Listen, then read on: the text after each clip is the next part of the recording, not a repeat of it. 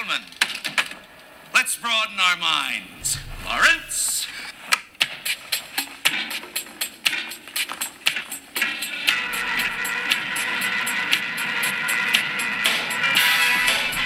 From the Ancient One studio, this is the Cubic Shenanigans Warhammer Podcast. Welcome to the Cube.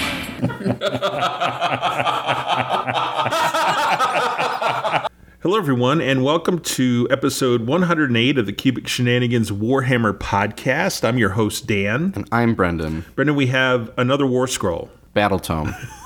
Oh, I was hoping you would catch that. Yeah. Yes, okay. Yeah, we have another battle tome. Just seeing if you're paying attention. You know, I had a big day yesterday with all that football and all the hobbying. I wanted to see Yeah, okay. if you were okay. I'm all the way there, I promise. We're talking about Lumineth Realm Lords, yeah? we are their third Battle Tome in just as many years, so that's fun. Yeah, right. The top line on this one is it's very similar, but it was really streamlined. Mm-hmm. Kind of like a lot of the other 3.0 books that we've talked about here to this point. They've done a really good job removing a lot of the like really feels bads about what Lumineth has been. Okay. And it's a much simpler experience, I think, to play. You're not going to be locked into as many 30 minute hero phases as you were before. Okay, all right, great. Then we have some, we have a lot of hobby going on. So much between hobby. you and I. Yeah. Wow. Well, your hobby's related to my hobby. So. Yes, yes. So that's what we're going to talk about today, folks. And with that, let's move on to Whispers from the Warp. Hello.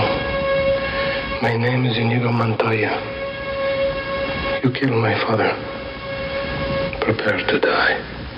So, Brendan, hobby time, man, there is a lot going on. And the main gist of this is that you have finally made a choice. I've decided what I'm doing for Dragonfall. And it was like, excuse me? all the way out of left field. Excuse me, what? What did you say? All the way out of left field. so, you're kind of building an army from scratch. yeah, I decided Sunday last week that I was going to play Lumineth. Two weeks before the tournament. Uh, my army is unbuilt, unpainted. The book technically hadn't even been released yet, but you know, had enough of the previews to know what we were putting together. Sure. Thankfully, I had this army sitting new in box basically and said, Yeah. well, let's do it. Cool. And so in the last week, I've built a 2,000 point army. I have painted a stone mountain guy, yeah, Mountain Cow. 20 stone guard. Mm-hmm. I've got halfway through another, you know, another five. I started painting my stone mage, and I've got primed up the rest of my army, which is an Avalanor, an Enlightener, and 20 Sentinels. Okay, So, great. like, we'll see if I have time to paint the shrine, but. You know, whatever. Like, if we don't get to it, we don't get to it. Here we are a week in, and we're on a sprint here. And I looked around midweek last week, and I said, I don't know if I got time to do the bases. And I texted Dan. I said, Dan, how do you feel about some commission work?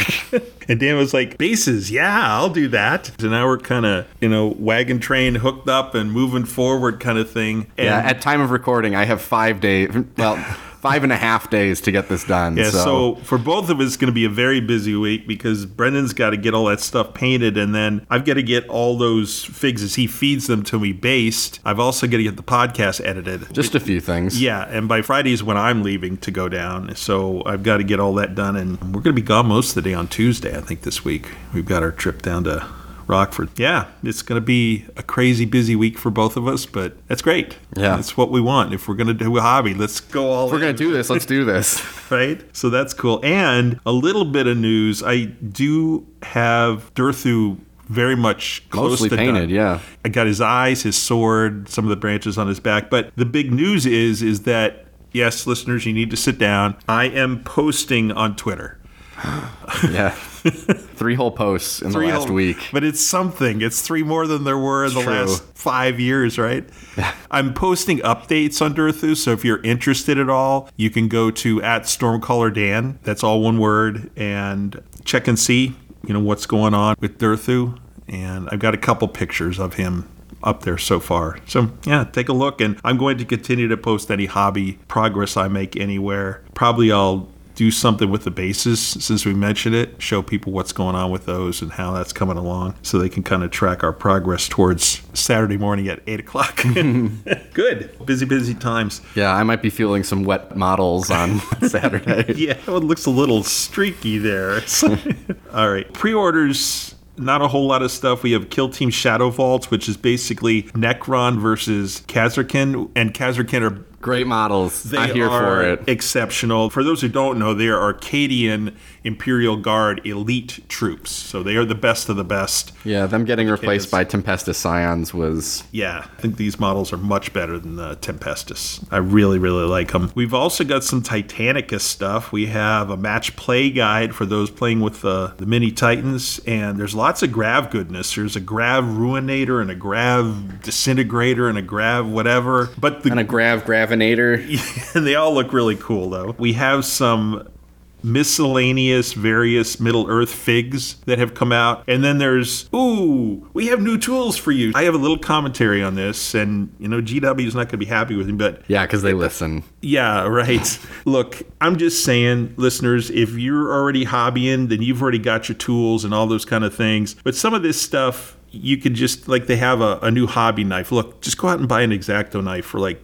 $10 and get a set of blades for it for another two, right? It's yeah, an you don't need a knife. thirty-five dollar knife. Right. And the lines, the mold line cleaner or whatever. I'm going to tell you this. There is a place called Micromark you could go to, and they sell tools. That's pretty much all they do. And they have a $12 set of files, uh, Swiss pattern files. It's like 10 or 12 files. I bought two of them just because they were so cheap, and that's what I use to clean off all my mold lines. And I've been using those files for years. So uh, they're alternatives to these things. They're cool, awesome. If you've already got them, great. I'm glad you're using them. But if you look at them like, oh, awesome, there's other alternatives. And I would kind of encourage you to take a look at some other things if, you know, you want a less expensive alternative to getting the same job done. So anyway, just a thought on that. That's really all the pre-orders, Brendan. And then we have games played. Mm-hmm. How about you for other stuff other than Sigmar?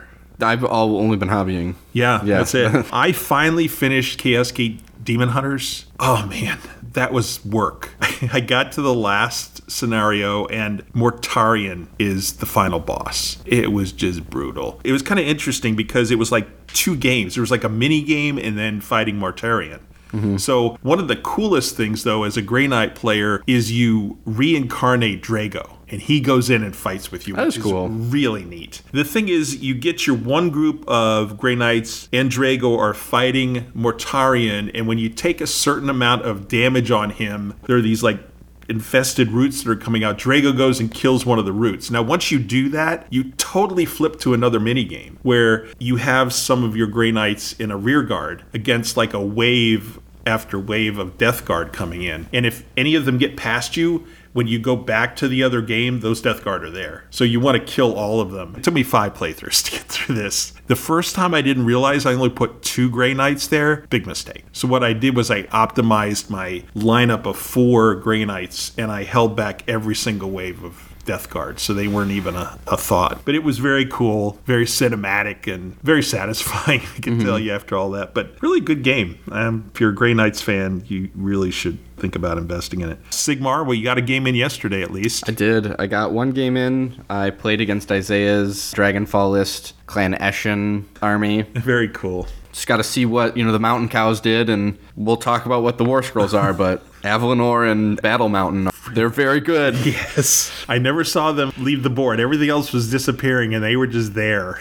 Yeah. That's very cool. So moving on to events then, Dragonfall as we've mentioned a couple times. You'll be already, listening to this as we are going there, or are there, Yes, or absolutely. have gone. Which means the next show we're going to give you a recap of our Dragonfall experience. What happened that next weekend. So that's coming up. RockCon actually had a really easy pre-scheduling I don't know what is it mechanic this year. So they sent an email if you want to pre-schedule and you just picked what you want first and second choices for every block and it's all done. So i'm all scheduled out for the whole weekend which is so cool. It was just really really easy. And then the dias cast our local friends here have a one day mid-november tournament they're Yeah. going to run. That just kind of came up i think recently i think you're going to play in it aren't you? I'm signed up for it. yeah great won't be able to play in that but I'll have another hand wringing of oh, what should I play for three games at an event? that's it then huh man Yeah, easy- short whispers today yeah, easy early stuff. Yeah, and then we do the battle tome. Yeah. That'll take a little long. Buckle up, everybody. Man, what are we, a team? No, no, no. We're a chemical mixture that makes chaos. We're we're a time bomb. Brendan, let's dive right into Lumineth Realm Lords, huh? You know, obviously 3.0 books, we're not going to talk about too much, you know, what books used to be. We'll start with the larger statement of this book is going to feel very familiar. Mm-hmm. A lot of the mechanics are going to be very similar, but there are going to be very minute differences.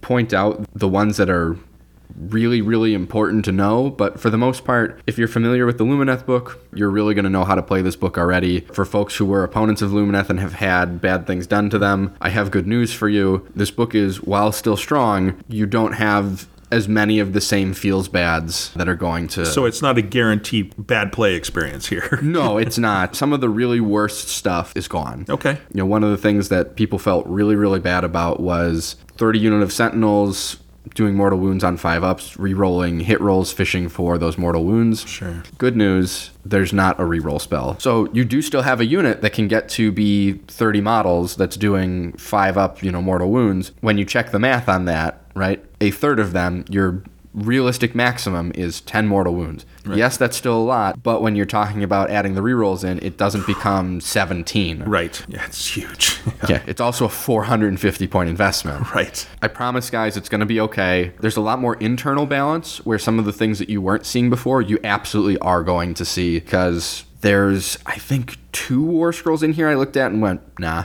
But as you'll find out, there's a lot of War Scrolls, and if only two of them are sitting there going, I don't know about this, you're going to see some good list diversity. And That's so, great. Yeah, That's what we always try to look for and push for. So that's great. As I glanced at the rules and, and the War Scroll cards last night, it was pretty apparent at my level that, again, we've got a book where there's a lot of different ways to play this army. And that was just a quick glance. That was really very much so. satisfying. The other part of this is is you're going to see lists that are constructed the same but with a different subfaction, which means that they are going to play very differently from each other. Sure. Lots and lots of tactical variants mm-hmm. here. That's great. Yeah, so now I'll let us jump in. No, no, that's fine. That- That's important to talk about because a lot of people had feel bad. There's a lot of trepidation in this book. Yes, absolutely. That was great to start out on a positive note. As usual, they talk about the fact that there are sub factions. There are six of them, and we will talk about each and every one. The first special rule, allegiance ability type of rule, is lightning reflexes or reactions. During the combat phase, after any units with the strike first effect have attacked, when it is your turn to pick a friendly Lumineth Realm Lords unit to fight, you can pick two eligible Realm Lords units instead of one. Neither unit can have the strike last effect. Each of those units can fight one after the other in the order of your choice. It's pretty powerful. Yeah, it's very good. Very, very good. The next thing up is the Aether Quartz Reserve. So each Realm Lords unit in your army starts the battle with one Aether Quartz Reserve. Once per phase, you can say that one unit will use its Aether Quartz Reserve to use one of the following abilities. However, if you do so, subtract one from the unit's bravery characteristics for the rest of the battle. You have three choices. One is heightened reflexes. You do it when you are picked to be the target of an attack until the end of that phase. Add one to save rolls for attacks that target that unit until the end of that phase. Free all out defense. And that is shooting or melee. Yep Okay. and at any point in time as well. It doesn't have Yeah. to be the combat phase or the shooting phase. If you're mm. being fought in the hero phase, you can use this now, which is really good because obviously you can't use all out defense out of sequence. Yep. Heightened senses, you can use this when you are picking it to shoot or fight. If you do so, add one to hit rolls for attacks made by that unit until the end of that phase. So you can use this for Unleash Hell as well. So you can mm. negate the negative modifier. Very nice. Pretty cool. Yeah. Again, a free all-out attack, and then magical boost. You can say this. Say the unit will use this ability after it's attempted to cast a spell, but before any unbinding rolls are made for that spell. If you do so, you can either add one to that casting roll or re-roll that casting roll. Ooh, that's really good. It's very good. Very, very good. There's a lot of spells in here that cast on eight or nines. Taking that plus one is really useful. You know, there's lots of things also that cast on five and sixes, and rather than tip your four up to a five, you're better off taking the dice and, and re-rolling and, and trying to land like a seven or an eight. Important thing with this, right, is you can only use one Aether Quartz per phase. So For the whole army. yeah, Right. Let's say you have eight units. You can't have six of them use it in one phase. correct. Right. You can use one in your combat phase, and you can use one in your opponent's combat phase, but it's only one per phase. Very good. And I know there are ways we're going to talk about that you can enhance the number of Aether Quartz you have, mm-hmm. which is cool. be more efficient with the spend, right? There's all sorts of things. Some of the astute listeners will notice that this being the end of the battle traits, you're going to ask, well, where are all the other ones? this book has migrated a lot of things to the War Scroll. We'll talk about them on the one War Scroll and we'll go, it's the same as this on all of the other ones. But one of the things with that is it makes the Realm Lords units really good allies because they're basically taking battle traits with them on their mm. War Scroll to that allied army. Which doesn't happen all the time if you don't have a certain keyword, for example. Mm-hmm. You lose that. Yep. Exactly. So Very, very nice. Very simple set of battle traits. Everything else is War Scroll based. I'm actually a real big fan of that design principle, so that when you are playing the game, the the number of rules that you can forget because they're not in front of you is reduced significantly. Sure. So why don't you talk about the big guy first? Wow. Yeah. You know, one of the things I really enjoy when we're doing the battle tome reviews is that the big hero is always first. Yes. I feel like it always sets a tone for what the book is. Mm-hmm. So Teclis is going to be very familiar. 10 inch move, 4 up save, bravery 10, 16 wounds. Is a wizard that has a variable number of casts and unbinds. We'll talk about that. Mm-hmm. But in terms of the combat profiles, this isn't what you're using them for. Lunar Staff, 18 inch range, 1 attack, 2s by 2s, Rend 3, damage d6. Solid. The Sword of Teclis, 1 inch range, 2 attacks, 4s and 2s, Rend 3, damage d3. And the Moonbright Talons are 1 inch range, 6 attacks down to 3, 3s by 3s, Rend 2, damage 2. Mm-hmm. If you're in, you can do some damage. Right. But you don't want to be. Not in this guide. One of the important things to note here is Teclis has access to all of the lores of spells, but presently, as worded, can only pick one spell like any other wizard. I expect that to change in an FAQ. That doesn't make any sense. That would be the first god style character that we've seen that doesn't know all of the spells. So take it with a grain of salt that presently he's only able to select one external spell, but I think he's going to get the lore Makes master. perfect sense. Exactly. He has the rule Archmage, which also tables now. At your higher levels, you can choose to cast one, two, or up to four. And what that means is at the start of your hero phase, you can say how many spells you will cast uh, with this unit. The number of spells you can cast are shown on the damage table above. If you say one spell, when it attempts to cast the spell, it is automatically cast with a casting roll of 12 that cannot be modified, and it cannot be unbound. If you say two spells when it attempts to cast those spells, it is automatically cast with a casting roll of 12 that cannot be modified but can be unbound. Mm-hmm. If you say up to four spells when it attempts to cast those spells, each is automatically cast with a casting roll of 10 that cannot be modified. These spells can be unbound. Oh man, That's pretty good. that's crazy good. Yeah. He's got the Aura of Celennar. You add one to casting, dispelling, and unbinding rolls for friendly Lumineth Realm Lord units wholly within range of this unit's aura, which tables from 16 down to 6. That's an insane range. That's Well, so it's a huge base. It's yeah, but it's 32 inches bubble when you think about that. Yeah. Plus the base. Yeah, huge it's base, too. Crazy. The discs of the Aelementiri. In your hero phase, in addition to casting spells, this unit can automatically dispel one endless spell. Do not roll 2d6. In the enemy hero phase, this unit can automatically unbind one enemy spell. Mm-hmm. He still has to be within range. Yeah. Of course. Yeah. Just to clarify. You have the Seeing Stones of the Celennar. Each time a friendly unit within range of the Aura of Celennar is affected by the abilities of an endless spell or a spell cast by an enemy wizard, you can roll a dice. On a 4 up, you ignore the effect of that spell or the effects of that endless spell's ability on that unit. Then pick one enemy unit within 18 inches of that unit. That enemy unit suffers d3 mortal wounds. It's pretty gross. You have two spells on Teclis's War Scroll. The Protection of Teclis, that has a casting value of a 10 and a range of 18 inches. Which is no big deal. Casting value of 10, whatever. It's like, Yeah. for most people, that would be horrific. and now it's just automatic. Friendly Realm Lords units wholly within range have a ward save of 5 up. Until your next hero phase, this spell cannot be cast in the same phase as a Protection of Hysh. Mm-hmm. That's a lore spell that we'll talk about, I'm sure, when we get to picking out what spells we really like. That's incredible. When you think about the range of that spell again is 18, Mm-hmm. you get a 5 up ward from the if it goes off, which it would. And you could also have that 4 up against spells and endless spells. Yep. Wow. Yep. Crazy good. Teclis' second spell is the Storm of Searing White Light. Casting value of a 10 and a range of 18 inches. If successfully cast, roll a dice for each enemy unit within range invisible to the caster. On a 1, nothing happens. On a 2 to 4, that unit suffers d3 mortal wounds. And on a 5 up, it suffers d6. Classic spell to send right through the Umbral Spell Portal. Yeah. And you just go, Done. well, I'm done with that. yep. Cool. Teclis, still very powerful. Item of clarity that you can expect at some point is do we get lore master for him basically to match all of the mm. other god you know level characters and if so good lord Maybe there's a reason. There's, Yeah. Maybe that's intentional He can only do one. I wouldn't be upset if it is intentional. I think Lumineth players would be quite upset because their very wizardy master character isn't as wizardy as like Morathi. Well, it, but my response to that was like, yeah, he's not very wizardy. He's casting basically any spell automatically. Yeah, okay, that's not very good at all. Oh, it's terrible. it's, it's so bad. I'm glad you understand, Dan.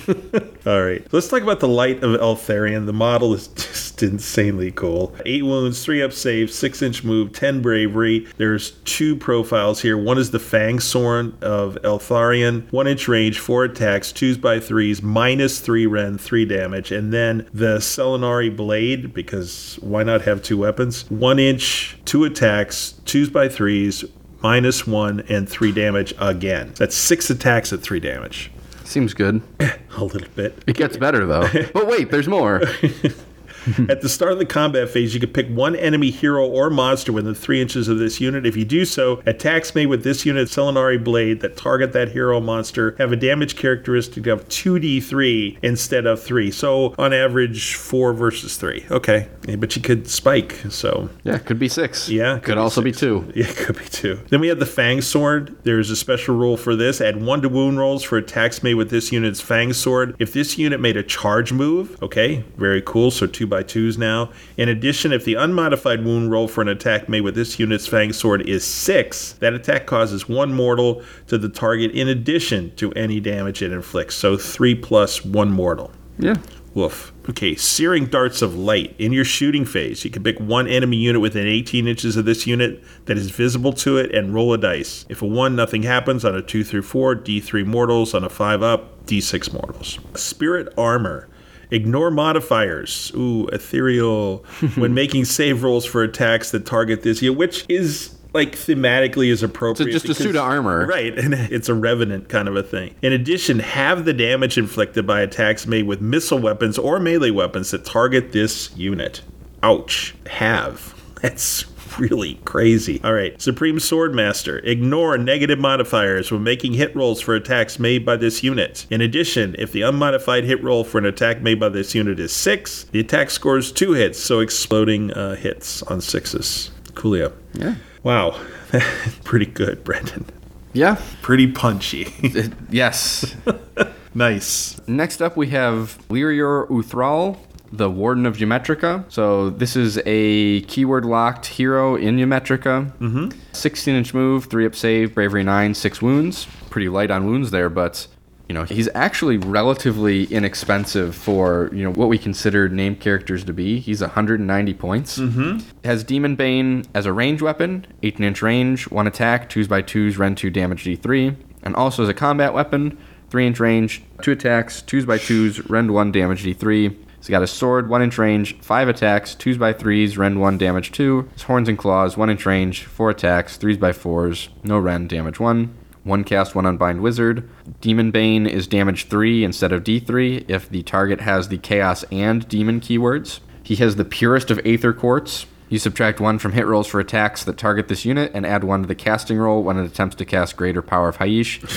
If this unit uses its last Aether Quartz reserve, it cannot use this ability for the rest of the battle. He has Sun Metal weapons, which you'll see on a lot of different characters. Yes. Sun Metal weapons means sixes to hit, do mortal wounds. In the case of this, its sixes to hit are two mortal wounds, and the attack sequence ends. But that's just with his sword. Mm-hmm. Then he has the Voice of Tyrion.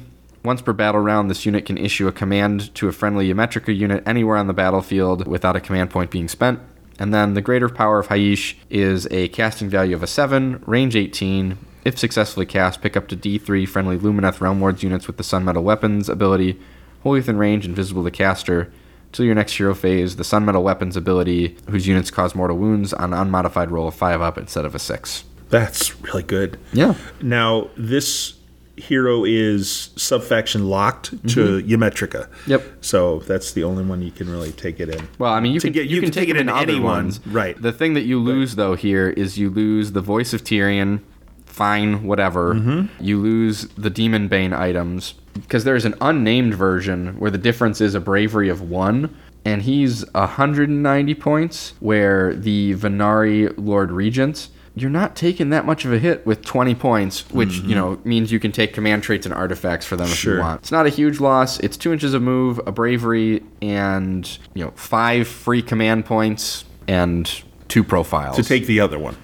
Yeah. Yeah. Okay. Yeah. Like, because then, Dan, talking about the Vanari Lord Regent, Yeah, yeah. The Lord Regent is a 14 inch move. Here we go. Six wounds, three up save, eight bravery. We have the Regent's sword and the horns and claws again. Those, Those- are identical. Purest Aether Quartz is the same. So the Lord Regent is a wizard, of course, a one by one wizard. The purest aether quartz, the rule is the same. Yep. So we can do the greater power of Hysh. The submetal weapons, the rule is the same. And the greater power of Hysh. It seems to me, I mean, you're losing the voice of Tyrion, like you said, but man. If you end up with the extra 20 points to throw around and, you know, you're not using anything specifically on the Vanari Lord Regent, Mm-hmm. like, cool. Go grab Lyrior. Because you're getting that command point, the free command point. Yeah. That's what you're getting. Cool. If you're doing specific kitted items on the Vanari Lord Regent and, you know, Vanaris have specific command traits and specific artifacts, Mm-hmm. then cool, right? You know, that's what that is. But I don't think Lord Regents are especially impactful outside of really the greater power of Hysh. Yeah. Right. What about this banner blade? Yeah, so the the banner blade's pretty interesting in that it's super duper incredibly cheap. You know, it's a hundred points for a hero. Yeah, it's amazing. Pretty rare. Yeah. Six inch move, three up save, bravery eight, five wounds. Cool. The banner blade has a sword, one inch range, four attacks, twos by threes, rend one, damage one. Cool. Then he has the world banner.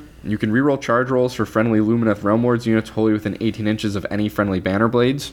That's good. And in addition, once per battle at the start of any phase, you can say that you will draw on the power of the world banner. If you do so, roll a dice for each enemy unit within 18 inches of this unit. If the roll is equal to or less than the number of the current battle round, that unit suffers D3 mortal wounds, and subtract one from the hit rolls for that unit until the end of that phase. Okay. Yeah. And then Sun Metal Weapons, Okay. And that range for that for the world banner thing is 18 inches. That's pretty good. Wow. Yeah, there are some units that you definitely want to be charging. One of the things that you'll notice, right, obviously with things like Aether Quartz and, you know, this, is there's a lot of ways to be very efficient in your command point spend, as well as workarounds from having to not even spend command points. Mm-hmm. So, Sure. we got that. Next up are going to be the Scinari heroes. We got the Cathalar first. Beautiful model. Since the first time we saw her, oh man, the times I played against it, it could be really frustrating for your opponents. Very different. Yeah. It's very different. Okay, cool. Well, why don't you talk about what it does now? So the Cathalar, six inch move, five up save, bravery seven, five wounds. Has the despairing touch, one inch range, one attack, fours by twos, rend nothing, damage D3. So mm-hmm. obviously a combat hero. Um, Yeah. One cast, one unbind wizard. All of the Scinari casters have this rule Deep Thinkers. Once per battle in your hero phase, when this unit attempts to cast its first spell in that phase, it is automatically cast with a casting roll of a 9, but cannot be modified, but it can be unbound. That's really powerful. Wow. Especially since there are some lore spells that cast on eights and nines. Having some autos, really good. Absorb Despair. Once per phase, if a friendly unit uses its Aether Quartz reserve while it is wholly within 18 18 inches of any friendly units with this ability, you can say that this unit will absorb the negative energy. If you do so, do not subtract one from that unit's bravery characteristic. Instead, you can pick one enemy unit within 18 inches of that unit. If you do so, subtract one from the bravery characteristic of that unit for the rest of the battle. The same enemy unit cannot be affected by this ability more than once per battle. Very reasonable. Yeah, cool. Good little mechanic. And then her spell, Darkness of the Soul, has a casting value of a 7 and a range of 18 inches. If successfully cast, pick one enemy unit within range invisible to the caster. So your next hero phase, roll 2d6 each time that unit attempts to make a normal move, run, retreat, makes a charge move, shoots, or fights. Make the roll before the action is carried out. If the roll is greater than the unit's bravery characteristic, that unit cannot perform that action in that phase. That's super good, especially with pairing Absorb Despair, where you're going to hand out a minus one to that unit potentially, then trigger Darkness of the Soul against their modified bravery characteristic. That's so good. Yeah, Man, that's yeah, very very good. because it states in here just the bravery characteristic, not the unmodified. And there's some enemy heroes, Brendan, who only have you know bravery of six or seven that are going to want to try to charge or whatever else it is. Man, If I was a Gargants player, I would be losing my mind with this. Because, you know, you got to land greater than. Yeah. Cool. But you can use your autocast, can you not? Yeah, you can Yeah. use Deep Thinkers to get the auto cast off on it, but you're rolling 2d6 each time they attempt to make that action. So if you've modified the bravery there, when they're making that action, you can charge them, fight them, and trigger Darkness of the Soul. They can't do anything. Yeah. I can't fight. Mm-hmm. Yeah. Wow. really scary. For, like you said, a Giants player. Super good unit. Yeah.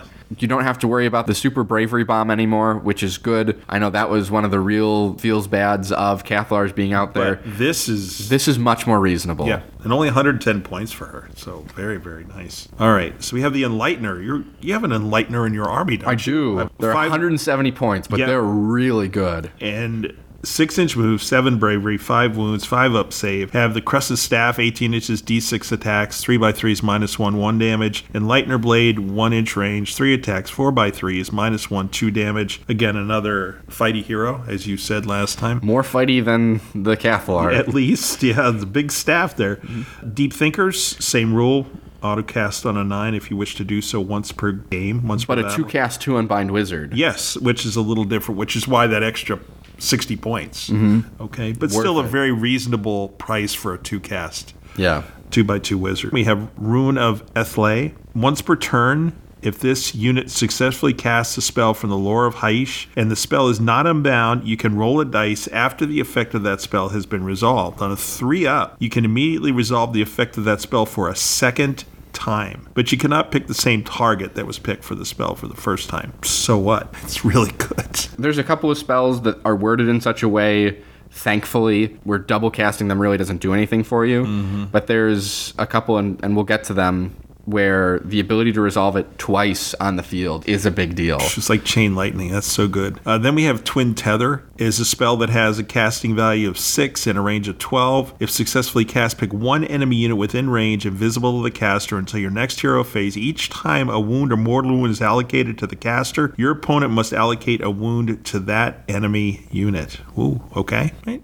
And You're a, five wound hero, so E- yeah. The thing where you can resolve twice is quite good. really good.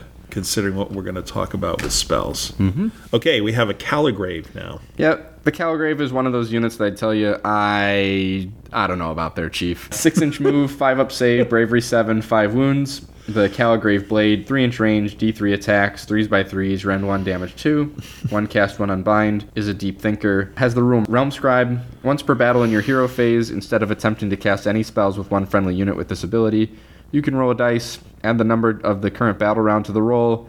On a 5 up, pick a unit anywhere on the battlefield for the rest of the battle. Do not take battle shock tests for friendly Lumineth Realm Lord units wholly within 9 inches of that point, and add 1 to casting, dispelling, and unbinding rolls for friendly Lumineth Realm Lord wizards within 9 inches of that point. Mm. It gets neat. Yeah. Then the spell Erasure, casting value of 8 and a range of 24. If successfully cast, pick one enemy hero within range and visible to caster. You can either cause D3 mortal wounds to that hero or mark them for erasure. However, if that hero is already marked for erasure, then instead they suffer 2d6 mortal wounds and they are no longer marked for erasure. Ouch. It's a good spell. Yeah. The D3 up to 2D6 is a pretty big change. At 115 points, you know, like it fits in well. The thing I really struggle with is all of the things like that you can also take instead of this. Mm-hmm. There's not a lot of synergies, you know, that you're going to come out of. The Realm Scribe is, I'd say, probably the thing that you'd look at and say, I'd put that out there. Adding one to the casting, dispelling, and unbinding rolls, basically for that point that you're going to defend, but it still is a dice roll. It's a four up in the first battle round, a three up in the 2nd mm-hmm. and you can still fail that roll. Oh yeah, sure. And then, what specifically are you using this hero for if you fail it? right. Next up, Dan, is the Lore Seeker, another model that's had their, you know, real feels bads taken away Yeah. and made markedly more reasonable. Okay. So the Lore Seeker is six inch move, eight bravery, six wounds, four up save. Has the Eclipsean staff, which is a ranged attack, twelve inches, two attacks, three by threes, minus two, D three damage. The Lore Seeker blade, one inch range, four attacks, twos by threes, minus one, D three. It is a one by one wizard. It has the Deep Thinker's rule. As the other Scinari have. Lone Agent. Add 1 to save rolls for attacks that target this unit if it is more than 9 inches from all friendly units. In addition, instead of setting up this unit on the battlefield, you can place it to one side and say that it is set up as a Lone Agent reserve unit. If you do so, at the end of deployment, before determining control of objectives, you must set up all friendly Lone Agent reserve units on the battlefield more than 3 inches from all enemy units and not in your territory. If you set up the friendly Lone Agent reserve unit within 6 inches of an objective that is not contested by enemy units, that lone agent reserve unit counts as 10 models for the purposes of contesting that objective. All right. Yeah, it's no longer held indefinitely by the lore seeker. Right. It's 160 points. It's much, much more reasonable in terms Yep. of you know, what you're going to be dealing with. Sure. Now we've got the Stone Mage. Hmm. what do you think of this one, Brendan? Well, this is the first of the Alarith units. Yep.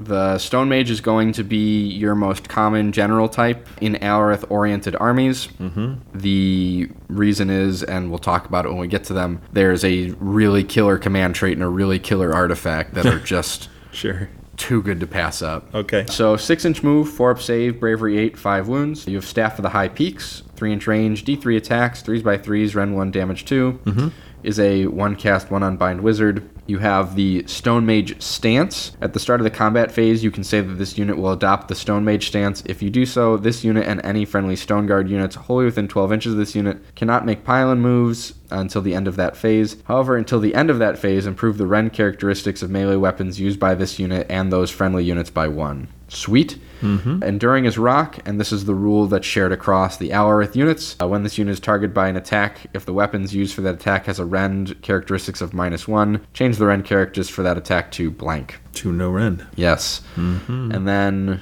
the spell that he has, Gravitic Redirection, casting value of a 5 and range of 18. If successfully cast until your next hero phase, the caster can fly. In addition, you can pick one enemy unit within range invisible to caster. If you do so until your next hero phase, that unit's move characteristics is halved and it cannot fly. Ooh, fair. Yeah, it's a good one. 18 inch range. Mm-hmm. Yeah. Very nice. You picking up fly is neat and fun, but bringing a unit to the ground and having its move characteristic pretty good. That's pretty good. Yeah. Yeah. And the model is very cool. So Very, Dan, very cool. The other named character, Oh gosh, it's yeah one of the mountain cows. This is so very cool. Hero Mountain Cow. Yeah. Sir, Yeah, Dr. Hero Mountain Cow to you. of course. so we have Avalanor or Avalonor, whatever you want to say. This beast is six inch move, 10 bravery, 3 up save, 16 wounds. Has a geomantic blast, which is the range is tabled from 25 to 10. Woof, 25 inches. Very good. One attack, 3 by 3s, minus 2 rend, d6 damage. Yeah, somebody rolled a 6 when they did that yesterday, I saw. Yep. Yep. Yep. Wow. Then they have Fire Stealer Hammers, which is two inch range, six attacks, three by threes, minus two, and then tabled from five down to two damage. And then Cloven Hooves, one inch range, two attacks, three by threes, minus one, two damage. Okay, lots of special rules here. We have all but immovable. If this unit does not make a charge move in your charge phase, add one to the attacks characteristics of its melee weapons till your next movement phase. Uh, yeah, hello. Critical thing in there, this carries over into other combat phases, but it is strictly dependent on whether or not you made a charge move in your charge phase, not in that charge Mm-hmm. in phase. that- your charge phase. Exactly. Okay, got it. So if you get charged, you can hang there and fight for several Mm-hmm. combat phases. Seven attacks, three by threes, which you can improve. Minus two rend, five damage. Oh, Mm-hmm. ugly, ugly, ugly. Yeah. And during his rock, when this unit is targeted by an attack, if the weapon used for that attack has a rend characteristic of minus one, no, it doesn't. if the unmodified hit roll, this is Fire Stealer Hammers. For an attack made with the Fire Stealer Hammers is six, then the attack causes one mortal wound in addition to anything else. And because you got at least six attacks, you're probably going to get that at least once. But you can spike, which is nice. And then we have Guardian of Hysh. Subtract one from hit rolls made by enemy units within range of this unit's Guardian of Hysh ability. And that ability tables from 12 down to one inch. Such a good ability. Woof. Just passive. Yeah, so good. And Stone Mage Symbiosis. If this unit is within 12 inches of a friendly Stone Mage, use the top row in this unit's damage table, regardless of how many wounds it has suffered. That is really good. Mm-hmm. Man, this is like the sub faction with the trees, the big trees, Yeah. tree lords and stuff in Sylvaneth, where you essentially, until you're down to one wound, you don't table. So that's really powerful. Especially with something like this, man. Oh, scary. Unshakable Faith of the Mountain. You can use this command ability at the start of your combat phase. Unit that receives the command must be a friendly Alarith elf unit. So, elf, okay? Yep. So that's the Stone Mage and the Stone Guards. The mountains are not eligible to receive this. Mm-hmm. Right. Add one to the attack characteristics of that unit's melee weapons until the end of that phase. This unit can issue this command up to three times in the same phase. If it does so, no command points are spent the second and third time. God, that's nuts. That's like three commands for one point. Mm-hmm. That's nuts. Holy mutt, Brendan. Yeah. I don't know. Do you think you want to put some uh, Stonehammer guys with these? I don't know. Yeah, you definitely do. I don't know. 420 points, so it's But what it does pretty good. Yeah. Woof. Wow, that's crazy good. All right, now we have the twins. Yep, Ellania and Ellathor, the Eclipsean War Sages, they are both Scinari and Vanari in their keywords, and they are keyword locked to Iliatha. Mm-hmm. Six inch move, three up save, eight bravery, eight wounds. You have Altiari, one inch range, four attacks, twos by threes, Rend 2, with the damage in the C below category, which we'll talk about in just a second because it's a long set of rules here. DNR, one inch range, two attacks, threes by threes, Rend one damage D3, and the Moonbright Talons, one inch range, one attack, threes by threes, minus one, one damage. Oh, they got an owl buddy. Mm-hmm. Cool. Oh, nice. Two cast, two unbind wizard. They have the aspect of Celennar. They're add one to casting, dispelling, and unbinding rolls. They are realm wanderers. This unit can be included as an ally in armies that have an order general. In addition, if this unit's within 3 inches of your general at the start of your hero phase, roll a dice. On a 4 up, you receive 1 extra command point. However, this unit can never be a general. Makes sense.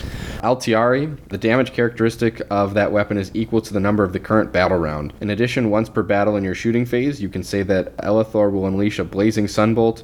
If you do so, pick one point on the battlefield within 12 inches of this unit and visible to it. Draw a line between that point and the closest point to this mm-hmm. unit's base. Roll a dice for each unit that has any models passed across by the line. On a 2 up, that unit suffers a number of mortal wounds equal to the current number of the battle round. Mm-hmm. Sudden translocation. At the end of the combat phase, you roll a dice if this unit fought in that phase. If the roll is less than the number of the current battle round or less than the number of wounds allocated to this unit, heal up to d6 wounds allocated to this unit and remove it from the battlefield. Then set it up again more than 12 inches from all enemy units. If this is impossible, this unit is removed from play but does not count as having been destroyed. And then you have the Salvation of Hysh, casting value of a 6. If successfully cast, the caster has a ward of 5 up until your next hero phase. So this unit could have a three up, five up. Yeah, super weird unit for 260 points. Mm-hmm.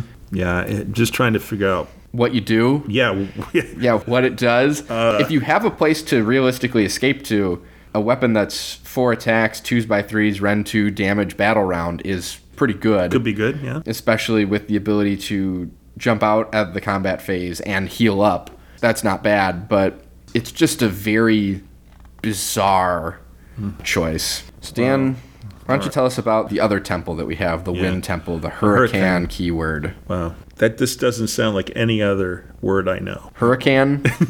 More like hurricanes. Hurricane. Yeah, right. The Hurricane Wind Mage is 16 inch move, five wounds, five up save, seven bravery. Has the Aspera blah blah blah blah, whatever that is. three inch range, two attacks, three by threes, minus one, two damage. It is a wizard, one by one. The fan of redirection. Add one to save rolls for attacks made with missile weapons that target this unit. In addition, if the unmodified save roll for an attack made with a missile weapon that targets this unit is six, after all the attacking unit's attacks have been resolved, you can cause one mortal wound to one enemy unit within nine inches of this and to it. Wow, awesome. Move like the wind.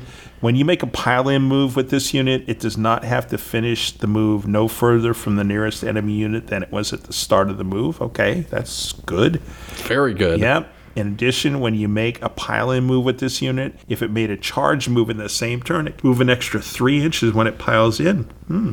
So if you charge your six inch pile in and you are not bound by any conventional pile in moves, you basically can move six inches if you charged in whatever direction you want. Mm-hmm. If you didn't charge, you can move three inches in whatever direction you want. Great. If a friendly wind chargers unit starts a move wholly within six inches of this unit. When it makes that move, that unit has a move characteristic of 16 and can fly. Very good. Mm-hmm. It's the fly thing there. Okay. Wind Blast Vortex is a spell. Has a casting value of 5, range of 9. If successfully cast in your next shooting phase, you can pick one enemy unit within range and visible to the caster. Roll a dice on a 2 up, D3 mortals. And then the last hero that we're going to talk about is Sevireth, named character. Boo hiss. Dan, it'll be okay, I promise. Okay. I need some uh, reassurance. It gets better here. 24 inch range, 5 up save, bravery 10, 10 wounds. Enethry, the Thry, the Howling Death, 18 inch range, 4 attacks, 2s by 3s, Rend 3, damage D3. I know it sounds the same so far. Mm-hmm. The combat version of that weapon, 3 inch range, 2 attacks, 2s by 3s, Rend 2, damage D3. And the Swirling Shards, 3 inch range, D3 attacks, 3s by 3s, Rend 1, damage 1. Has a 5 up ward. Mm-hmm. Living Cyclone, you roll a dice for each enemy unit that is within 3 inches of this unit after it has made a charge move. On a 3 up, that unit suffers 1 mortal wound, and you subtract 1 from the hit rolls for that unit until the end of the next combat phase. The same unit cannot be affected by this ability more than once per phase. Pretty good. Minus 1 to hit. Move like the wind, that's the hurricane ability that's the same throughout. Scour, at the end of the charge phase, you can pick this unit to carry out the Smash to Rubble monstrous rampage even though it is not a monster. Searing Desert Winds, not to be confused with Searing Desert Winds. After this unit makes a normal move uh, at the end of the shooting phase, Okay. pick one enemy unit that has any models that is passed across and roll a dice. On a 3 up, that unit suffers D3 mortal wounds. All right. It's got to be a normal move. so 24 inch move, though. yeah, it's a 24 inch move. It's got to be a normal move, though, which is important. Yes. Then you have the Spirit of the Wind. At the end of your shooting phase, this unit can make a normal move or a retreat of 12 inches. It cannot run. In addition, this unit can retreat and still charge later in the turn. The important thing there is, Dan, is it doesn't run away in you, the opponent, shooting phase. So you can catch them now. You very much can catch the Spirits of the Wind. He comes in at 320 points, which is pretty spendy Yep. Absolutely. for a now very catchable and very killable fox. Yep. But 10 wounds with a 5 up, 5 up save is pretty reasonable, pretty resilient. So let's go talk about enhancements then. Yeah, let's do that. Awesome. All right. So we have command traits 1st Mm-hmm. So we start off with the Vanari heroes. Super underwhelming. Don't know necessarily why you'd take a Vanari general. Mm-hmm. The three of them are really super bland. I guess I would take the Grand Strategist. You can add Yep. one to the roll that determines whether you receive one command point if you carry out the heroic leadership action So you're- with this general. You're so it's hitting a, a 3 up. it's a three up, or it's a one up if you also have another general that also dies. Yeah, sure. Unclear. Lovely. The other two are, yeah. Yep. Well, moving on to Lords of Brilliance. So this is for Scinari heroes, your kind of magic heroes. Mm-hmm. What about this one? Fast learner, I think, is very interesting. Mm, mm-hmm. General can attempt to unbind one extra spell in the enemy hero phase. In addition, the second time that this general attempts to unbind a spell in the same enemy hero phase, you can re-roll the unbinding roll. Very good. Yeah. Yeah, I picked Lore Master just because you can know can't cast two extra, but you can know two extra spells from the Lore of Hysh. I just always like that for the flexibility. Depending on the situation, you can cast the spells you need. All right, Lords of the Air, Dan, what did you take? This is the Hurricane Wind Mage command traits only. I took Grand Wind Rider. Same.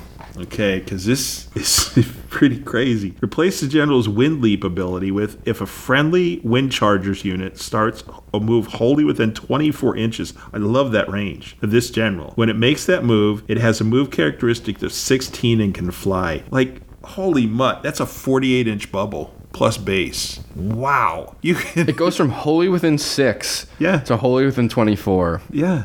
And it's if any wind chargers units, Yeah. not just one, it's all of them. Yeah. That's really good, Brendan. And Yes, it that's is. all the time. It's not once per battle. It's so nice because there's two things that it's not. It's not once per battle, and it's not this general.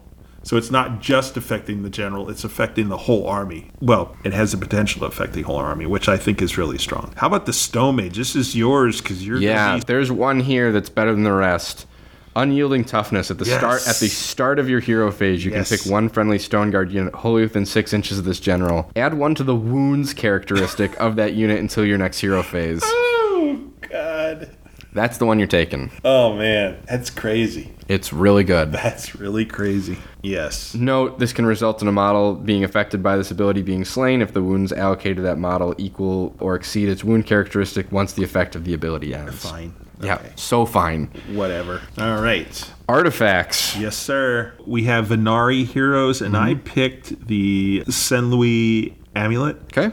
The bearer can run and still charge in the same. Because you've got some pretty neat Vanari heroes that can do some pretty cool things. I just think that is very valuable. I took the Waystone. Okay. Uh, once per battle in your movement phase, instead of making a normal move with the bearer, you can pick a point on the battlefield within 12 inches of them. If you do so, remove the bearer from the battlefield and set them up again within 1 inch of that point and more than 3 inches from all enemy units. Sure. It saves you the command point from running, basically. Yes. The thing that I would take that with is the banner blade. Mm. To make sure that you have the banner where it needs to be. Yeah, because that's a six inch move. Yeah. Mm-hmm. That's Six inch move, you can, in this case, you don't have to spend the command point on running the six to try and get there. Or you're really trying to get a hero where you need it to be to unleash the world banner and or also be there for the reroll charges for other units. Excellent. Scinari heroes next. Mm-hmm. How about you, Brendan? Silver Wand gives you access to a second arcane tome. We're thinking a lot alike here, because I. But I think part of that is some of these just pop out, like they are significantly better than some of the ones around them.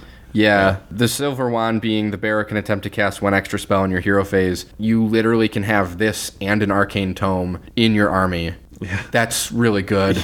and you're putting those things on a hero that's already a wizard and that's already got one or in some cases two casts. Mm-hmm. So you're up to three or four casts potentially for a wizard, which is really really good. yeah.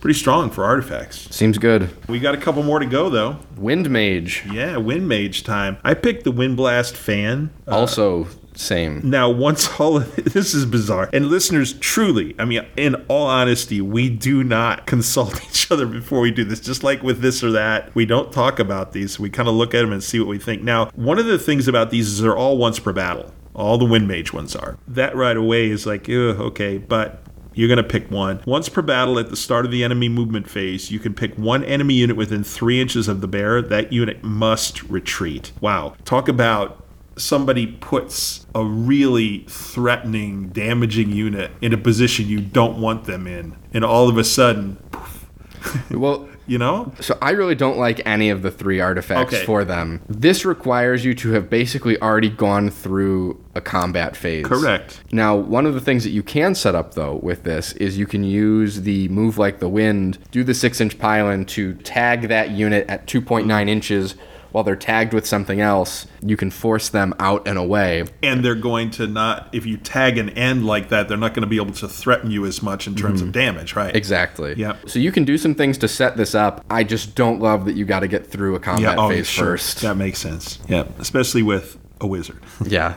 A very squishy wizard. Not just a wizard, a very squishy wizard. Yes. Okay, how about Gifts of the Mountains? This is for Stone Maiden. There's only one in my mind. Mm-hmm. The Molten Talisman. You add one to wound rolls for attacks made with melee weapons by friendly Alarith units wholly within 12 inches of the bearer if the bearer did not charge in the same turn. Oh, you mean my very squishy wizard? Why would I, yeah, that I don't want to charge? And it's keyword Alarith, so the mountains, this applies to them as well. Add one to wound rolls. Yeah. Man. They can be- 12. Yeah. Wholly within 12, but 12. They can be very reliably twos by twos on the mountains. Scary stuff. Yeah. Now, I did pick the Heartstone Amulet just because the bearer has a 4 ward against mortal wounds. I'm just thinking of the proliferation of mortal wounds, but the talisman is certainly incredibly strong. So spells, Dan. Three lores. Yeah, we have three. So So- the first one is the lore of Hysh. Mm-hmm. My first choice here was Speed of Hysh. Okay. Speed is a spell with a casting value of 5 and a range of 18. If successfully cast, pick one friendly Lumineth Realm Lords unit wholly within range, visible to the caster. Double the move characteristic of that unit until your next hero phase. It's just stupid, man. That is just stupid good. Wow.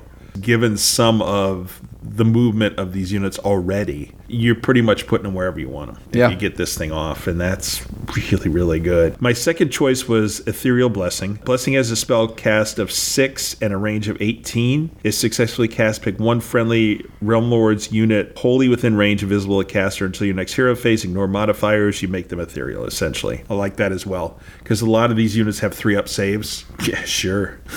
even though they have the ability to ignore one rend, and in some cases we're going to talk about two rend. I get it, but having a three up base save, no modify, is really really strong. Mm-hmm. The other reason I didn't pick a couple of the other ones, and I know this army has the ability to make casting value of eight or nine. Pretty Automatic. pretty simple. Automatic. I get Forget that. pretty simple. Yeah. Automatic. I get that, but I still think these other two are utilitarian spells that are very, very useful. So, what are you thinking? Total Eclipse. Okay. Casting value of a 9. If successfully cast until your next hero phase, your opponent must spend 2 command points to issue a command instead of 1. So good. And then the other one I took is the Protection of Hysh, Mm-hmm. casting value of an 8 and a range of 9 inches. If successfully cast until your next hero phase, friendly units wholly within range have a 5 up ward. The spell cannot be cast in the same hero phase as the Protection of Teclis. Teclis, Scinari, and Vanari wizards know this lore. All six of them are good. You can't go wrong. Wind lore, Dan.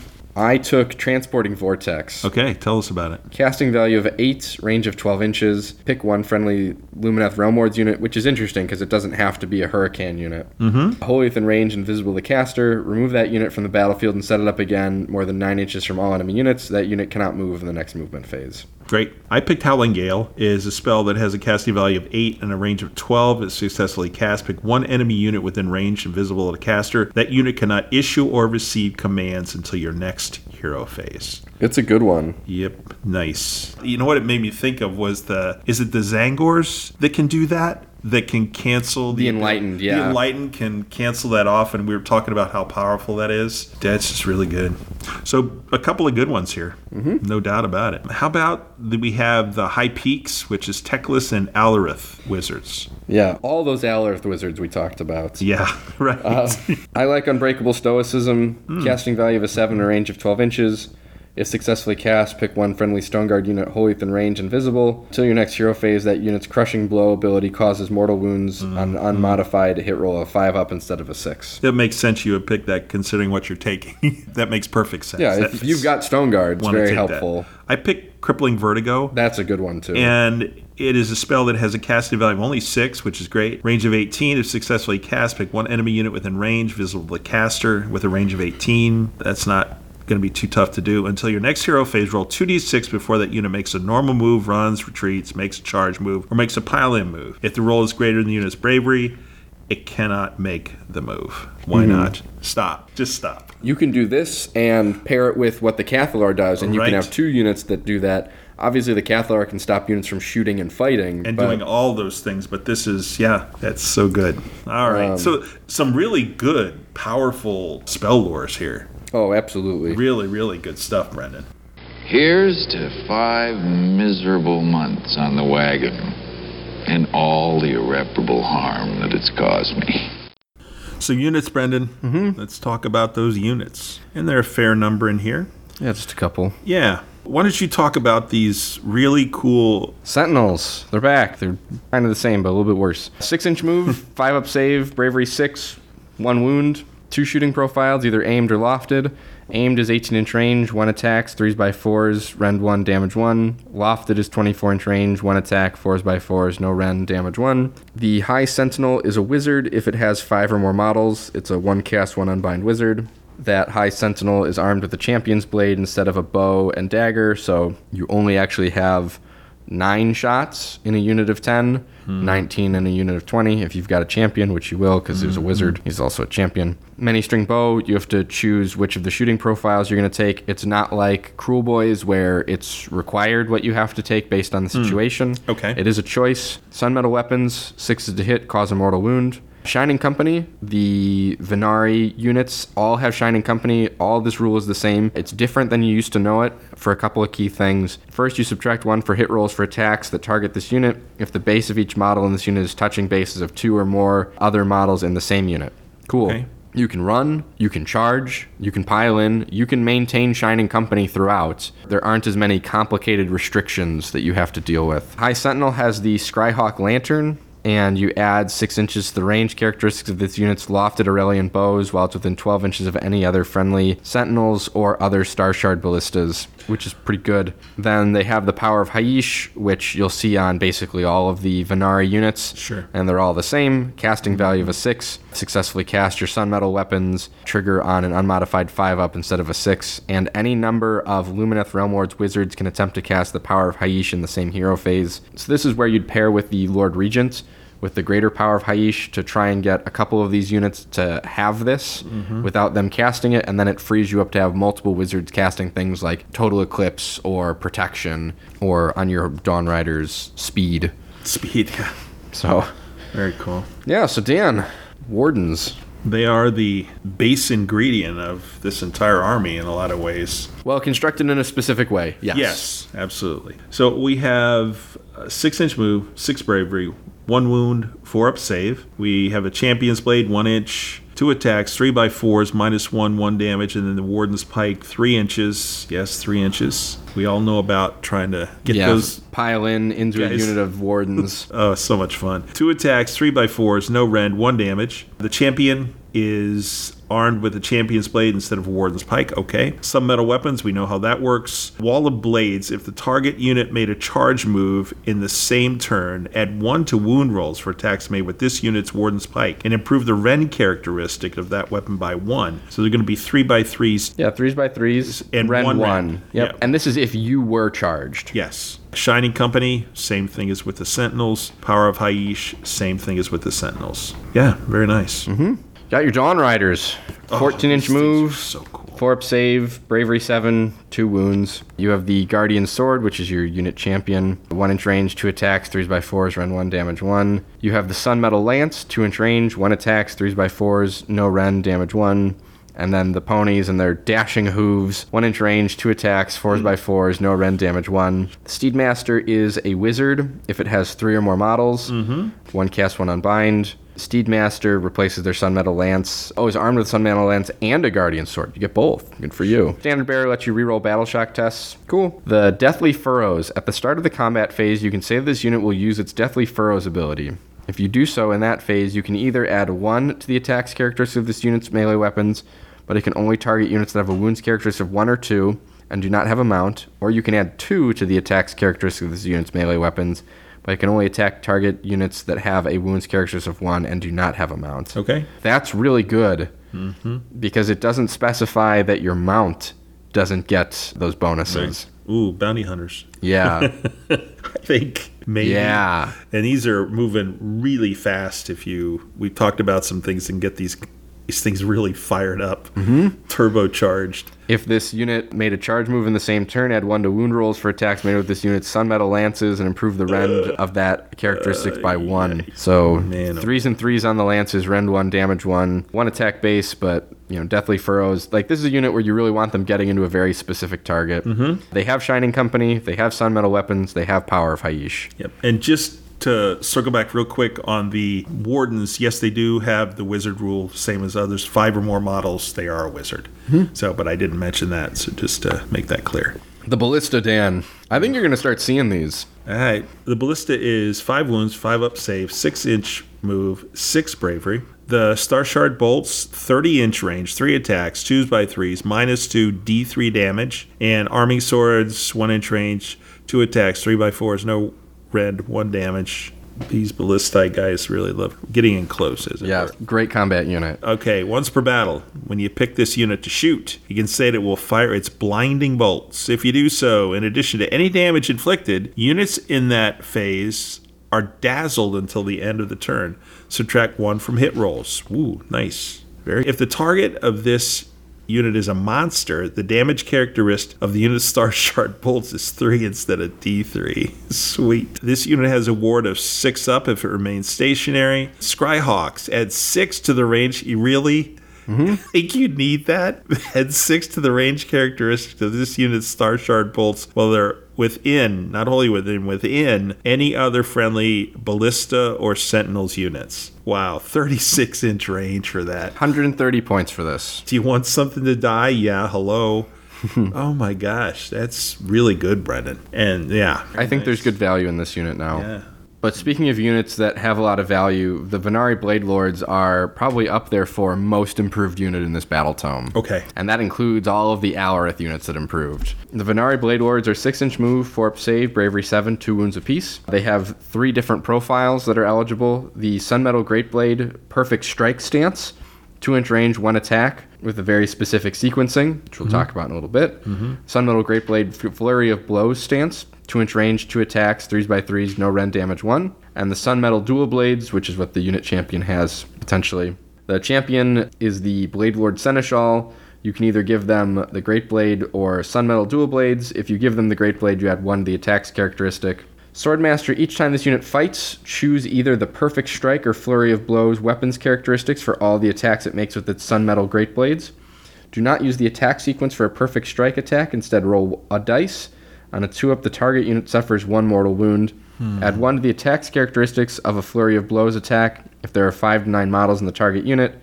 Add 2 if there are 10 or more in the target unit. So that's pretty okay.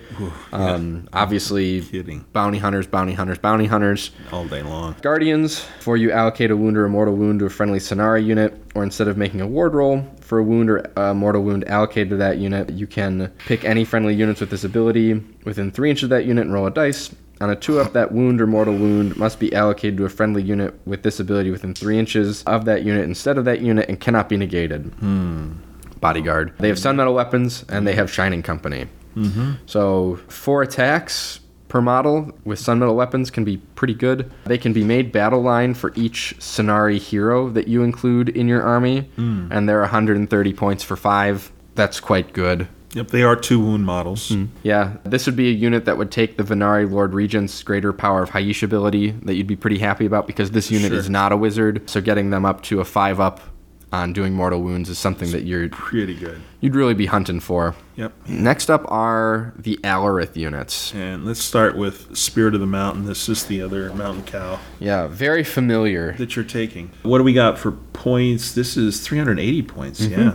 Okay. Still pretty. So an Alarith and Avalenor, 800 points, but boy, are they good. 14 wounds, 3 up save, 6 inch move, 10 bravery. We have the Geomantic Blast again, which does the d6 damage and has a range from 25 down to. I can't believe that range. That is just so good. 25 inches. And we have a Stoneheart World Hammer, 3 inch range, 4 attacks. Threes by twos, minus two. Damage goes from five down to two, and then the cloven hoofs are the same as on the other mountain cow. All but immovable is the same rule. Enduring as rock. When this unit is targeted by an attack, the weapon used for that attack has a rend characteristic of minus one. It does not. So, Stoneheart Shockwave. At the start of your opponent's shooting phase and at the start of the combat phase, you can pick one enemy unit within range of this unit's Stoneheart Shockwave ability, which is 12 inches. If you do so, subtract one from hit rolls for that unit until the end of that phase. Okay? Yeah. We talked about that already, minus one to hit.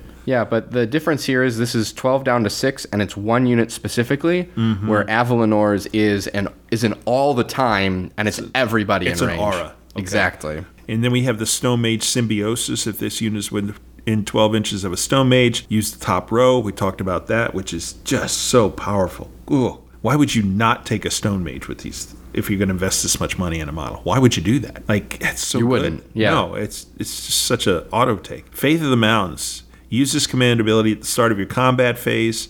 The unit that receives this command must be a friendly Alarith elf unit again. Add one to the attacks characteristics of that unit's melee weapons until the end of that phase. This unit can issue this command up to D3 times, so it's D3 times. In the same phase, if you do so, no command points are spent the second and third time. That's that's so good again. Mm-hmm.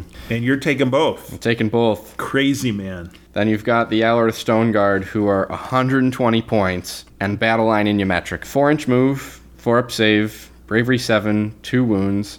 The mallet hammer and the diamond pick hammer are now the same profile, so you don't have to worry about trying to figure out which is the right one. Just mix and match. Both of them were the wrong choice before. two inch range, two attacks, threes by threes, rend one, damage one.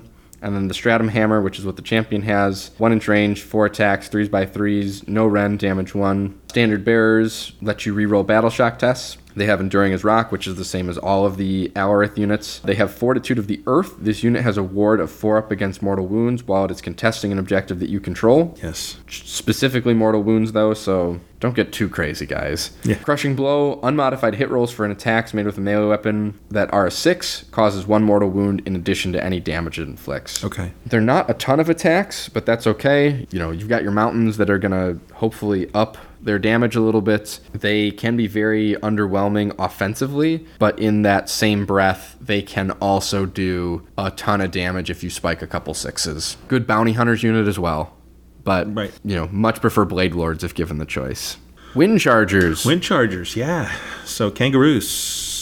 Here we mm-hmm. go. They are 14 inch move, 2 wounds, 5 up save, 7 bravery. Their Wind Charger bows are 12 inch range, 2 attacks, 3 by 3s, minus 1 rend, 1 damage. The champion adds 1 to the attack charis- characteristics, so unit of 5 can get 11 attacks. A standard bearer, 1 in every 5. You can reroll Battle Shock. Wind Charger arrows. Ward rolls cannot be made for wounds and mortal wounds caused by attacks made with this unit's missile weapons.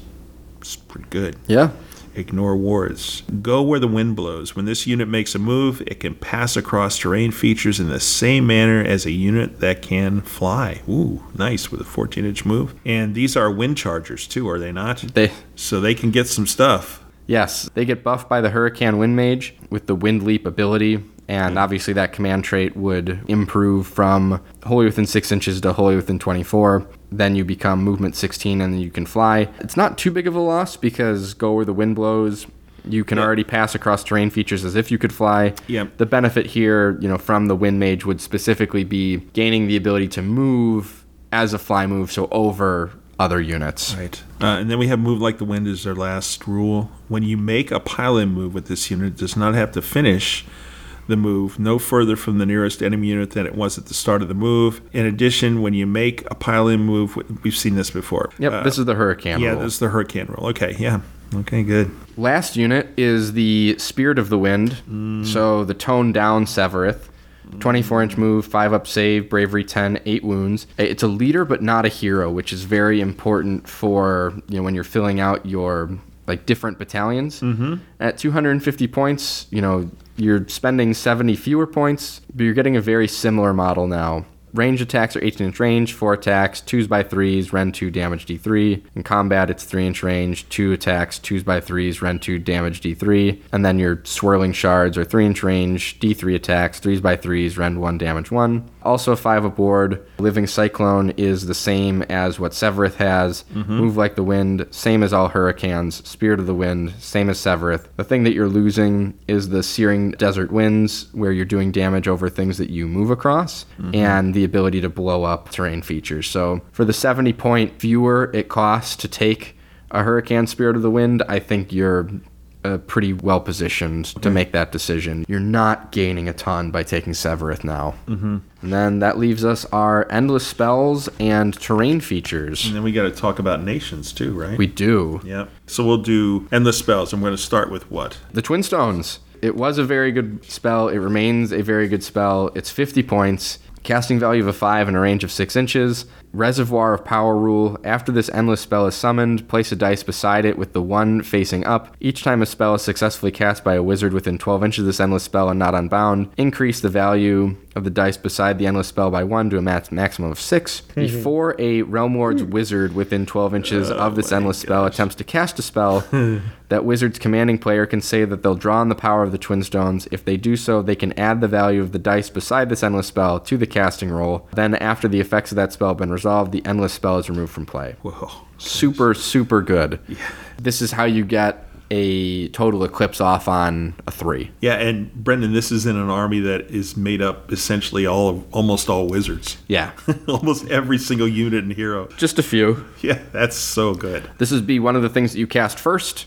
You toss it out there, and then you just start charging it up. Sure. The next one, meh. It's, Yeah. It's just It's a weird one. It was a weird one before. It remains a weird one. yeah. The Sanctum is a endless spell that has a casting value of seven, range of three. Is successfully cast, set it up wholly within range, invisible to the caster, and more than three inches from all other things on the board. Essentially, the parts of the endless spell must be set up touching each other so that they form a ring with the caster inside. Only Lumineth Realm Lords wizards can cast this. A wizard in a garrison cannot attempt to cast this spell. Okay, fine. Uh, it is linked. If the model that summoned this endless spell is removed from play, then the endless spell is removed as well. Stationary. While this endless spell is on the battlefield, the model that summoned the endless spell cannot move. Oh, that's just great. There must be something here that makes that worthwhile. Yeah, keep going. Uh, let's find out. Barrier is the next rule. While this endless spell is on the battlefield, range of visibility to and from the model that summoned this endless spell is measured to and from the endless spell instead. Wow. The sigil is the next rule. Subtract one from hit rolls and add one to the save rolls for attack to target the model that summoned this endless spell while the endless spell is on the battlefield. In addition, at the end of the combat phase, if the model that summoned this spell was targeted by any attacks, roll the dice for each enemy unit within three inches of this endless spell. On a 1 through 3, nothing happens. On a 4 through 5, 1 mortal. On a 6, D3 mortals. Yeah, it's terrible. It's just for what, 50 points? 40. Tell me it's Yeah, it's 40. Or no, it- it's 50. Which, like, really? You compare that to the last one we talked about? Like, why? Mm-hmm. Okay, just no. Yeah. Don't, don't do that. Uh, yeah, so the last spell is the Rune of Petrification, which is actually quite good. Casting value of an 8, a range of 18 inches, has to be set up outside of 1. Has the rule turned to stone at the start of the movement phase and at the end of the movement phase. Yeah, so both. Roll a dice for each unit within 6 inches of this endless spell. On a 4 up, that unit suffers D3 mortal wounds. In addition, subtract 1 from run rolls and charge rolls for units within 6 inches of this endless spell. Ability has no effect on Realm Lords units. Okay. Yeah, that's pretty good. Four up, it does damage, and you're making life a little more miserable for them. Mm-hmm. And then the terrain feature. Shrine, Yeah, the waterfall. the waterfall. So you set it up wholly within your territory, more than three inches from all objectives and other terrain features. Alternating rules apply. It is defensible. You can place one Lumineth Realm Lord's hero that is not a monster and does not have a mount in the garrison, and this is referred to as the Shrine Guardian in the rules on the War Scroll. Cleansing rituals, once per turn, you can reroll one casting, dispelling, or unbinding roll for one friendly Lumineth Realm Lord's hero within 12 inches of this terrain feature. The terrain feature has a Shrine Guardian. The range of this ability is 24 inches instead. Hmm. Cool. Shrine Guardian, once per battle round, this terrain feature's Shrine Guardian can issue a command without a command point being spent. Neat. For free? It's not bad. Yeah. It's the units, the spells. Let's go talk about the nations. Yeah, we got a few of those. We do have a few of them, and they are all quite good. yeah, let's talk about the one you're going to take, right? Yeah, Ymetrica. Yes. Friendly Ymetrica Alarith units that have the Enduring as Rock ability, which is all of them, uh, are targeted by an attack. Change, change the Rend characteristic for that attack to a blank if the weapon used for that attack has a Rend characteristic of minus one or minus two instead of minus one. Minus two rend ignored. Mm-hmm. Sweet. But if you get to Rend Wow. 3, I take all of the Rend. Yes, nonetheless, that's quite good. Yeah. Because that Rend 3 or more, it's not very common. It's No. out there, but not very often do you see that. So Yeah. that also makes Stone Guard Battle Line being Ymetrica. Yep. So, makes sense. synergy.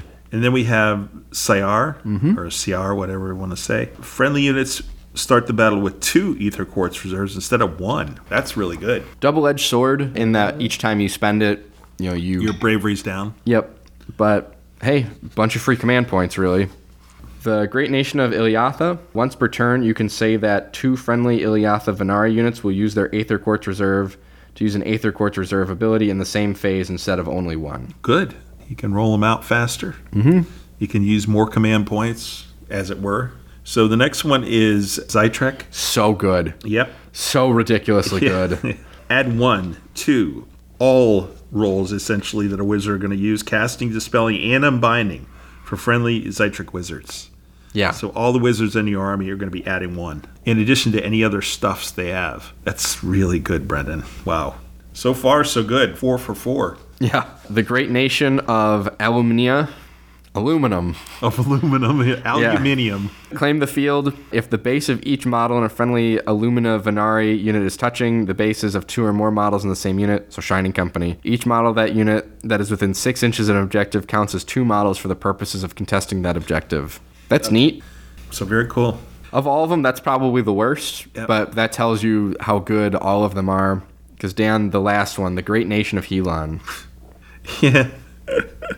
oh my gosh. Can you say uh, unleash hell. It's like, Yeah. this is so terrible. All right, add one to the attack's characteristics of missile weapons used by friendly Helon units while they're within six inches of any enemy units. Oh, yeah, I'm going to charge your sentinels. Sure.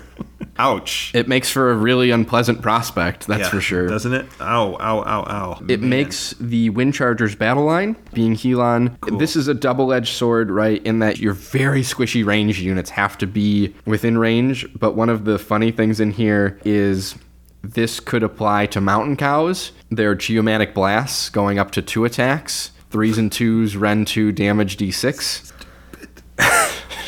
I mean, if you want to put them in Helon, Yeah, which, yeah, okay. it, it's a choice. You could do You- it. You could do it, right, yeah. right? You know, your obvious ones are Sentinels, you know, going up, Wind Chargers going up, If you're going to take three units of 20 Sentinels, yeah, go for it. Spirits of the Winds Yeah. going up. Yep. your ballistas if you really wanted right like oh, course. you have a lot of things that this would apply to that's interesting but you end up in harm's way Sure. there is a trade-off to it Yep. The last thing to talk about before we give our final thoughts then dan is the traits and battle tactics Yep. Yep. Yep. they have a pretty good set of grand, Oh, grand strategies, strategies, yep. yeah mm-hmm. so why don't you get us started Okay, so we got Vanari Assault is the first one. When the battle ends, you complete this grand strategy if there are four or more friendly Vanari units on the battlefield and the model picked to be your opponent's general has been slain. Now, the Vanari are your Blade Lords, your Dawn Riders, your Sentinels. You've got your Lord Regent, you know, and your Banner Blade or the other ones. There's a lot of stuff here that you might very well have four or more of on the board still.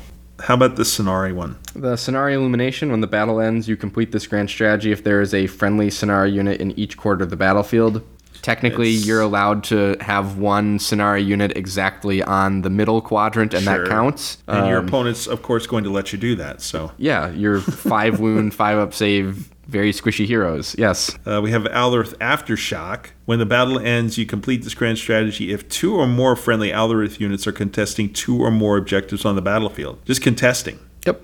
You don't have to be owned. I, that one seems very reasonable. Very doable. So how about the last one? The Hurricane Cyclone, when the battle ends, you complete this grand strategy if three or more friendly Hurricane units are within six inches of the same enemy unit on the battlefield.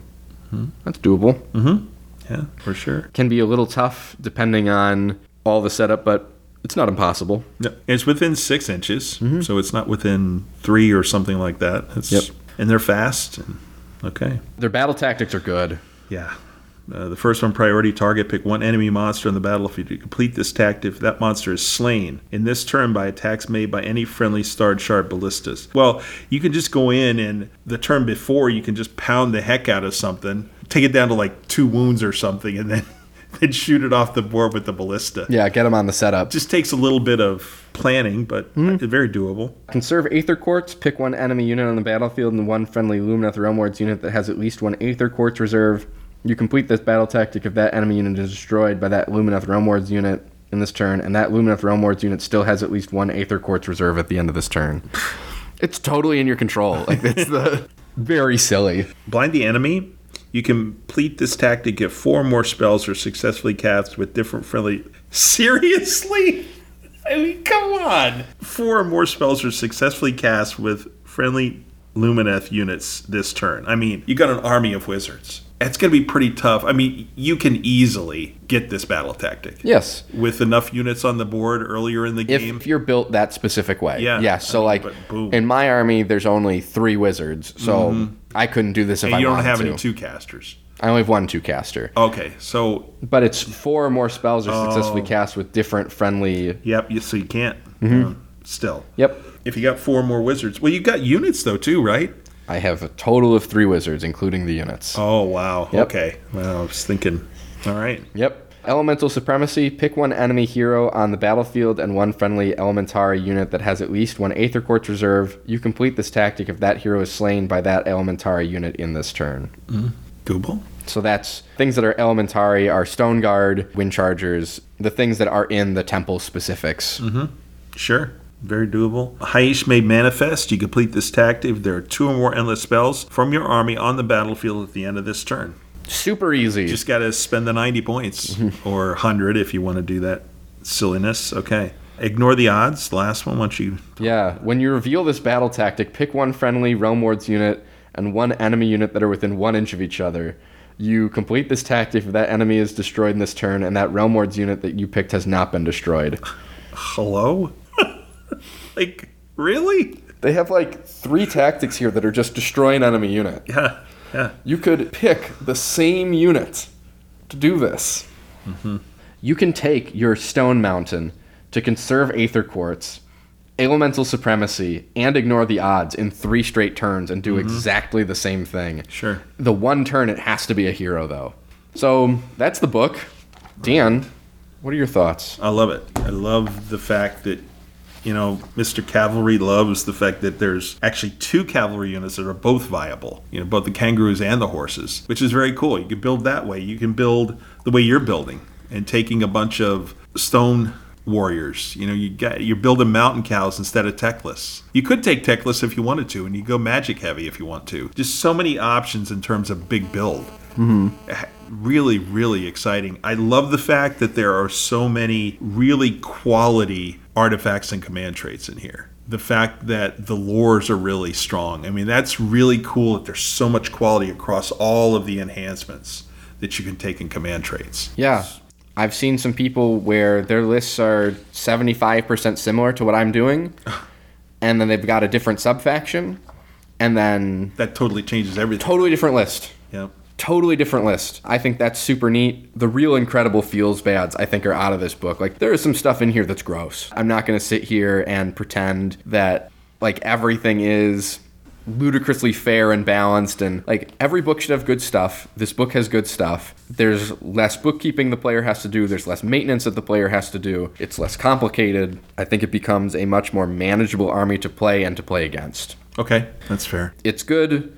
I think it's going to slot into the middle slash higher end of things, but I don't think it jumps to the front of the line. The army is very squishy.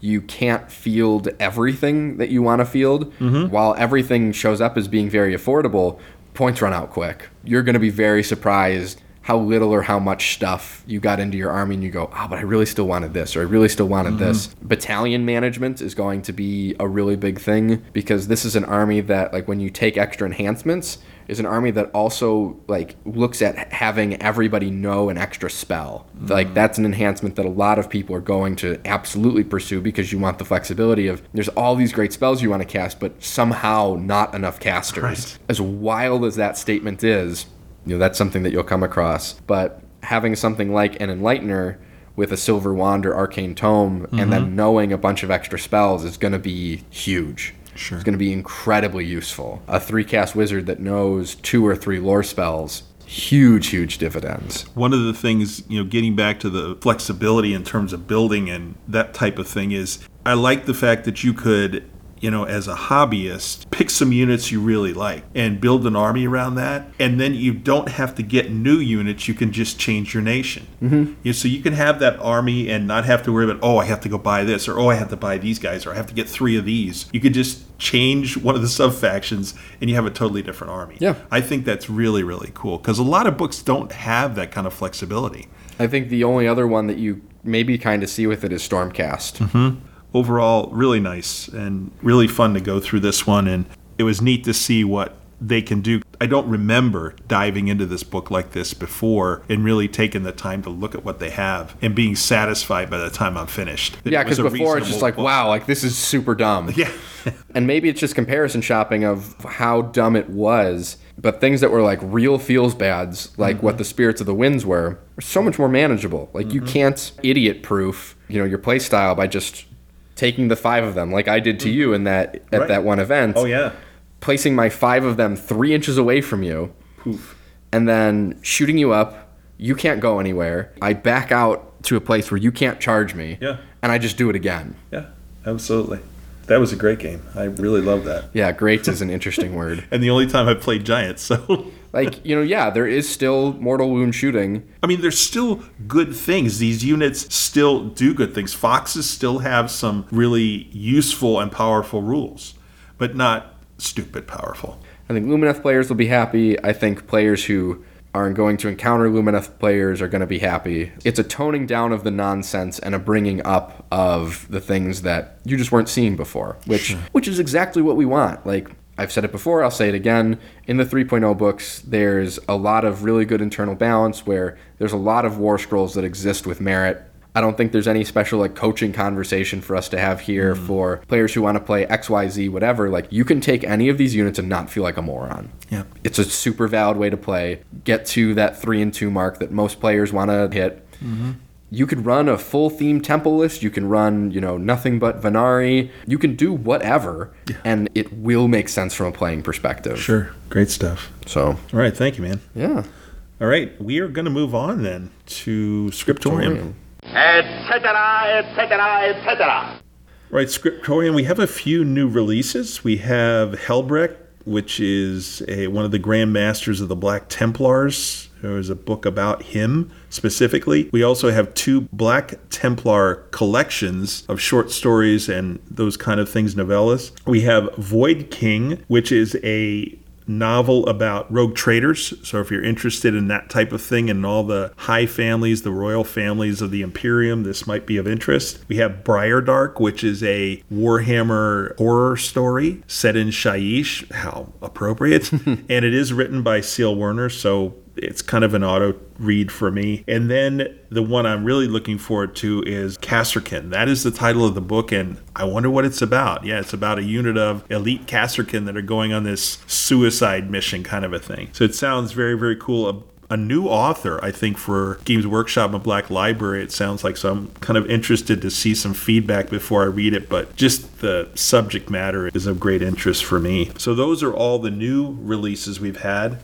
And how about yourself? I've got like an hour left on Echoes of Eternity. We're, we're getting there. Netflix has come out with a bunch of like sports related documentaries here hmm. recently. Okay. One of which is the Redeem team. It follows the 2008 gold medal basketball Olympic team, Oh, yeah. where in 2004 they got the bronze, and that was obviously hugely embarrassing for the United States. Yeah. Where the 2008 team is maybe arguably the second best team that has ever been fielded, you know, behind the Dream Team. Sure. You could have that argument if you like. Mm-hmm. So that was interesting. They've got untold stories about Tim Donaghy, the NBA ref who was involved in a point shaving scandal and you know gambling on games that he was involved in. Fascinating, you know, kind sure. of a thing. I'm halfway through that. It's always cool to see those behind the scenes kind of stories. A lot of sports documentaries Netflix came out with recently, so we have that, and uh, yeah, so that that's what I've been on. Okay. I'm almost finished with Undaunted Courage, the Lewis and Clark book. About 50 pages left, and I'll be finished. So they've reached the coast, the West Coast. They're returning. Very, very cool. The Valpone Glory book is in the queue, and I'm ready to jump on that. I finished Throne of Light, that fourth Dawn book, and I don't know, man. I just was not into it unless the till the last couple hours, maybe even last hour and a half of that audiobook, it just was flat. Like they were just describing all these things, you know, so and so goes to this new starship and goes to their quarters and meets new people and then they go and they do this and there was nothing happening. And then you go to the enemy ships. You go to the word bearers stuff, and they're just kind of talking to each other and they're saying, making plans. And I want something to happen. Everybody was just planning for like three quarters of the book. Mm-hmm. So I was a little disappointed compared to the other three that I've read. But you know, if you're into the Dawn of Fire books, probably will enjoy it. Then you've heard this story already, but the other book I have started and I'm well more than halfway through is the latest Gaunt's Ghost book, which was his last command that came out as book nine. And it was just so weird. I'm listening to the first hour of this and I'm going, I don't remember this story. And I remember every Gaunt's Ghost book. I remember points within it that I knew what were happening. And I just didn't remember. And then I'm listening to the second hour, go, still going, absolutely don't remember reading this book. And it turns out I never read this book. And I thought I read every Gaunt's Ghost book. And Toby Longworth is reading it, so of course it's enjoyable to listen to. Very, very good story. It's kind of interesting because the premise of it is in the book before, they went to this planet called Gereon. Gaunt took a team of 11 other ghosts to, they were going to either kill or capture this traitor general that was there. They were essentially on their own for like a year, year and a half on this planet. No support, absolutely nothing from the Imperium. They were just cut off. And so they come back after this, and the Imperium absolutely treats them like they're corrupted and they have to be tested and they have to be found if they're tainted or not. And so these heroes have endured just unbearable challenges when they were left out there like that. And they come back and they're treated so poorly. Just so weird to have happen. But of course, they're dealing with it the way ghosts deal with it. Of course. It's pretty cool. And then Darknet Diaries for me, my usual listen for podcasts. But that's it for me. Kind of a short list, but I think hobbying has a lot to do with that. All the hobbying we've been doing. Okay, so that's Scriptorium. Let's move on to this or that.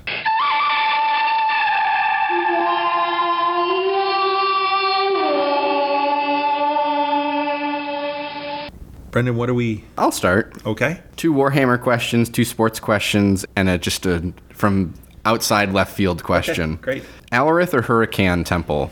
I think, ooh, man, because I love the speedy stuff. I would, man, yeah, I would say the speedy stuff. Okay, the Hurricane Temple. Yeah. Okay.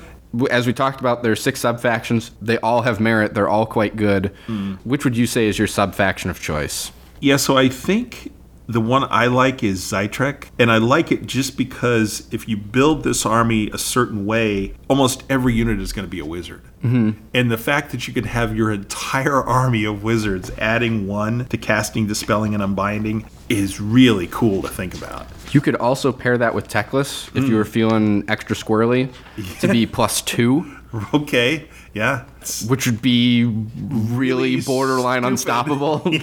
so good. I like that one. Okay.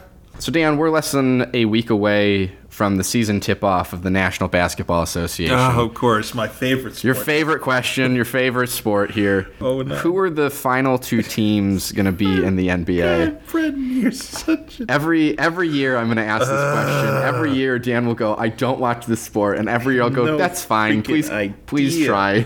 So we're gonna say the Jazz, Utah Jazz. Okay? I'm going to stop you, Dan. That's a bad idea. Okay, then The, let's the Utah say, Jazz blew up their team. Okay, then let's They have no players. Let's say Oklahoma, Oklahoma City. Okay, interesting. I think the young guys are going to do it this year. Yeah, All right. I think so. And let's ah, so. You got the West handled. yeah, let's go with the Bucks. Yeah, Okay. Yeah, All right. the Bucks. Bucks are in the East. and Oklahoma City. That'd be quite the finals. Okay, there we go. All right. Just uh, boom. It's like throwing. So the dartboard is like 30 feet away. Me closing my eyes and throwing the dart. So that's kind of what that's like. All right, Fair enough. Coolio.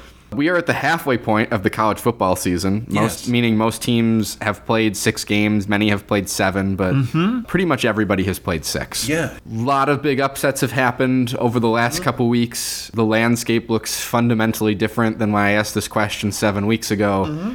Now, with where we're at, with what we know, who are going to be the the final four? Okay. Yeah. I'm still gonna stick with Oklahoma State. Stick with the Cowboys because I I'm just you Even know though they lost last night. I know that. Okay. And I understand, but I still I don't know. I just think that they have a shot and they're like my, you know, dark horse kind of choice. I think Tennessee is going to be up there. I think Georgia's going to be up there.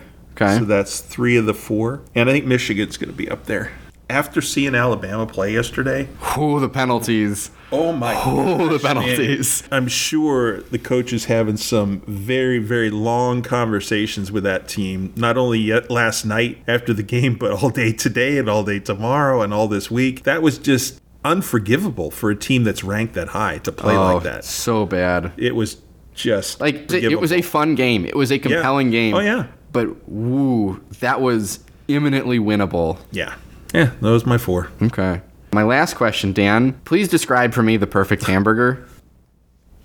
bigger than the roll it's on. Okay. It's always important to have the the beef kind of hanging out the sides. That's good. A little bit juicy, not dry. Don't want that. And cooked through. My wife Cindy and I are not red meat type people and after it's cooked. Mm-hmm. so we always our beef well done, whatever it is, a steak or hamburger. So it has to be well done but not dried out. That's my perfect hamburger. Okay. Yeah, pretty simple.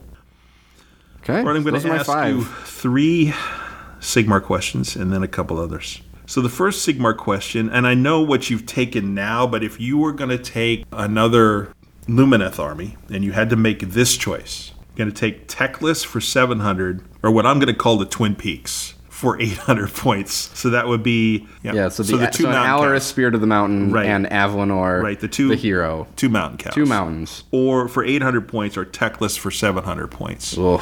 It depends on the list you're building. I'm jumping right into Mountain Cows. The first time I saw Teclis's War Scroll, not just in this book, like the first time we saw it, my mm-hmm. first thought was, gosh darn it, I'm going to own a Lumineth army, aren't I? um, so I'm very happy to be playing Mountain Cows, but I think a Teclis oriented army is where I would be okay. happiest. All right. So wind chargers are the, The- the sh- kangaroos. yeah, the kangaroos. Or dawn riders, which are the horses. Mm-hmm. Probably the Wind Chargers. I think they're a more versatile selection. Hmm. Okay. This next one is a bigger picture choice. Brendan is getting ready to go to NashCon next year. Okay. And he is either going to build a Lumineth Realm Lords or Disciples of Tzeentch army because he wants to win. He wants to win the tournament. Ooh. Which battle tome is he going to pick an army out of? I think I would probably Lumineth. Okay. I think it's a little more versatile. I think Tzeentch is a little more unforgiving.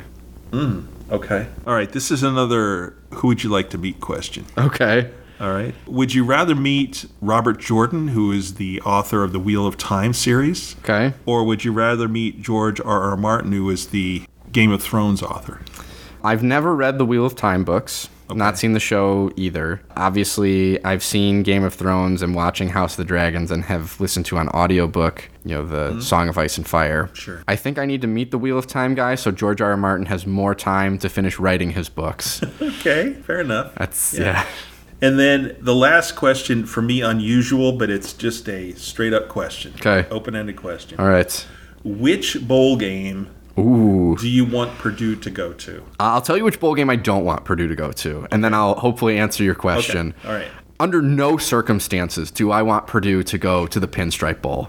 Dan, this game is so dumb. This is a game held in late December. Cindy, you can take your thoughts on this as well. This is a game held in late December, mm-hmm. outdoors. Not a big deal. Many bowl games are held outdoors In late December. in late December. Yep. This game is held outdoors in late December in Yankee Stadium in New York. it is so dumb that this is a game. And for some unknowable reason, It's right. People looked around, they said, Everyone loves the Pinstripe Bowl. Let's also hold another bowl game, but at Fenway. In Boston, that's fine. What are we doing? If you want to hold an outdoor game in a cold weather setting, play that game in Lambeau. CrossFit sports stadiums. I, I'm not a Packers fan. I'm a Bears fan. Sure. I do not care to see my Midwest team mm-hmm. travel to the East Coast and play in a baseball stadium that I do not care about. Big Ten teams playing at Wrigley in November is neat. It's a cool thing that teams get to do from time to time. Mm. I went to the one last year when Purdue went there. It was fine. Okay. It wasn't late December near the ocean. Okay. But seriously, if you want to have late December games outdoors in a cold weather environment, go to Lambeau. Just Stadium. play the game in Lambeau. Go to a football stadium. Yeah, play it somewhere that's interesting and compelling to watch that. Sure. Play it in Lambeau. Okay. Anyways, the game So, I'd so you've made it very clear for us which bowl you do not want them to go to. Yes. Okay. I want them to make it to the Rose Bowl, is what I'd like to happen. Hmm. That's not unreasonable. No. I'd like them to make the Rose Bowl, which is very doable because they could win the West, conceivably. The road to winning the West is wide open. Iowa's bad this year. Wisconsin is not great this year. And Wisconsin's not playing the, the kind of football that Purdue can't beat. This could hilariously come down to whoever wins the Illinois Purdue game. Just as everyone predicted. So you win the West, you make the Big Ten title game, you get murdered by Ohio State or Michigan, you know, whoever wins, you know, that particular matchup. Sure. The- but then one of those teams is going to go to That team goes to the bowl. playoff. You are now the next highest ranked Big Ten team. Right. And then you get to go to the Rose Bowl. Sure. That would be great. Okay, so Rose Bowl it is. Yeah. Those are my questions. That's where I want them to go. Do I think that's where we're going to end up? Absolutely not. Okay. I've done too much suffering to know that that is 100% not the way that this goes. But we can always hope. Brendan. True. Come on. Let's move on to our show close. There is something going on around here. Something you may not even know about.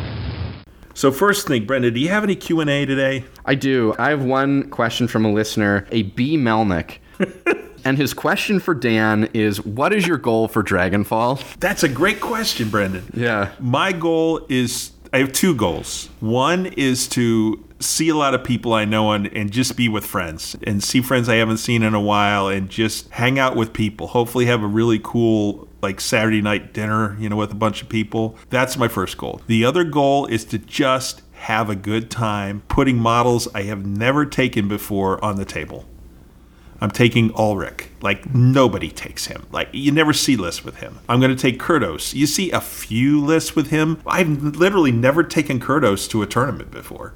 Just to have a good time with models that I want to play and not worry about beating the heck out of people. And honestly, I know it sounds like, oh, loser, loser. I don't care if I go one and four. If I win one game, I'll be cool with that list that I have. If I go two and three, it'll be like, hey, I've always gone two and three of my oh, That's cool. There you go. Yeah, just to have a good time with it and use the silly rules and the fun rules. You know, steal a couple command points with Kurdoss, roll those five ups. Ulrich, you know, grab a unit that somebody's about to beat on and just pull them to another part of the board. So that's my goal. My question is from a listener named Phil, and he is obviously referring to your answer to the question, Who would you rather meet? Okay. He is asking, Does Brendan own any Apple products? I have an iPod, and that was a gift to me in eighth grade. And depending on how old this listener is, That's a long time. it was the only sort of like really musical. You could get a Zune, but right. Zunes were garbage. Yeah, sure. I have one Apple product that I'm aware of. So it's an older. Yeah. thing. Nothing else. No iPads, nothing else. Okay. No, I, Cool. my tablet is a Microsoft product Okay, that's here. sure. My phone is an Android. Sure. My computer is scratch built. Okay, cool. Um, yeah. I have conventional watches when I'm wearing them. All right, cool. That was it. What do we got for next episode, man? Oh, We got Sunday Dragonfall. We got Dragonfall. Oh, yeah, I do gotta look at my Sunday announcements here. Sunday announcements. All right. Warhammer Underworlds. First off, Gnarlwood. You have the two new warbands. One of them being the Dark Oath Gur warband, and the other one being the very cool skeleton one. Oh, neat. Um, All right. So I'm very excited to get my hands on the skeleton ones. Just the models. Yeah, just the see what that's models. like. I don't know that I want the Gnarlwood game, but when the kit comes out, Oh, when you can buy just the kit, like I'm in. Very cool. Those models are so cool. They're going to be great Graveguard stand-ins. All right. Dire Chasm warbands that were originally released for Warhammer Underworlds are coming out without their cards. Okay. So, you know, for anybody that was holding off on the Seraphon one, the Vampire one, the Slaves to Darkness one, the Savage Orc one, the Bone Reaper one, and the Idoneth Deepkin one, Oh, those are all bunch. coming out. Wow. For Japan only, all the Sons of Behemat stuff is coming out. in Japan. That's that's cool. Yeah. And then a bunch of Black Library stuff. So Okay. Coolio. Nothing too super exciting, but at the same time, nothing that we're not interested in. Okay. So enjoy your Japan only Behemat release. All right. And then, what is episode 109 going to be about, my friend? Dragonfall. Okay. Yep. We're going to recall our adventures. We're going to see if Did Dan clear the the hurdle. yeah that pinnacle that we've been trying for for so long to win three games at a tournament? We shall see. The same question will be asked of me of an army that I have played once, uh, have no prior experience in, and said, I don't know, seems fun. Okay, cool. That's it then. Yeah. I think we're all done. Thank you as always, my friend. Appreciate your insight on this one. It'll be fun to see how you do. But it Well, was both of us. Yeah, but it was such a cool surprise to see you building the army so quickly and making that choice. Listeners, as always, thank you for joining us. We really appreciate your support and the fact that you're sticking with us. If you know anybody who doesn't listen to us, Tell them they're idiots. Sorry, that was strong. You can do that too, but give them a good word and, and see if they'll pick us up and we'll give us a listen. So, other than that, you all stay safe, stay healthy, and remember don't forget shenanigans because life is better when you're up to something. Bye.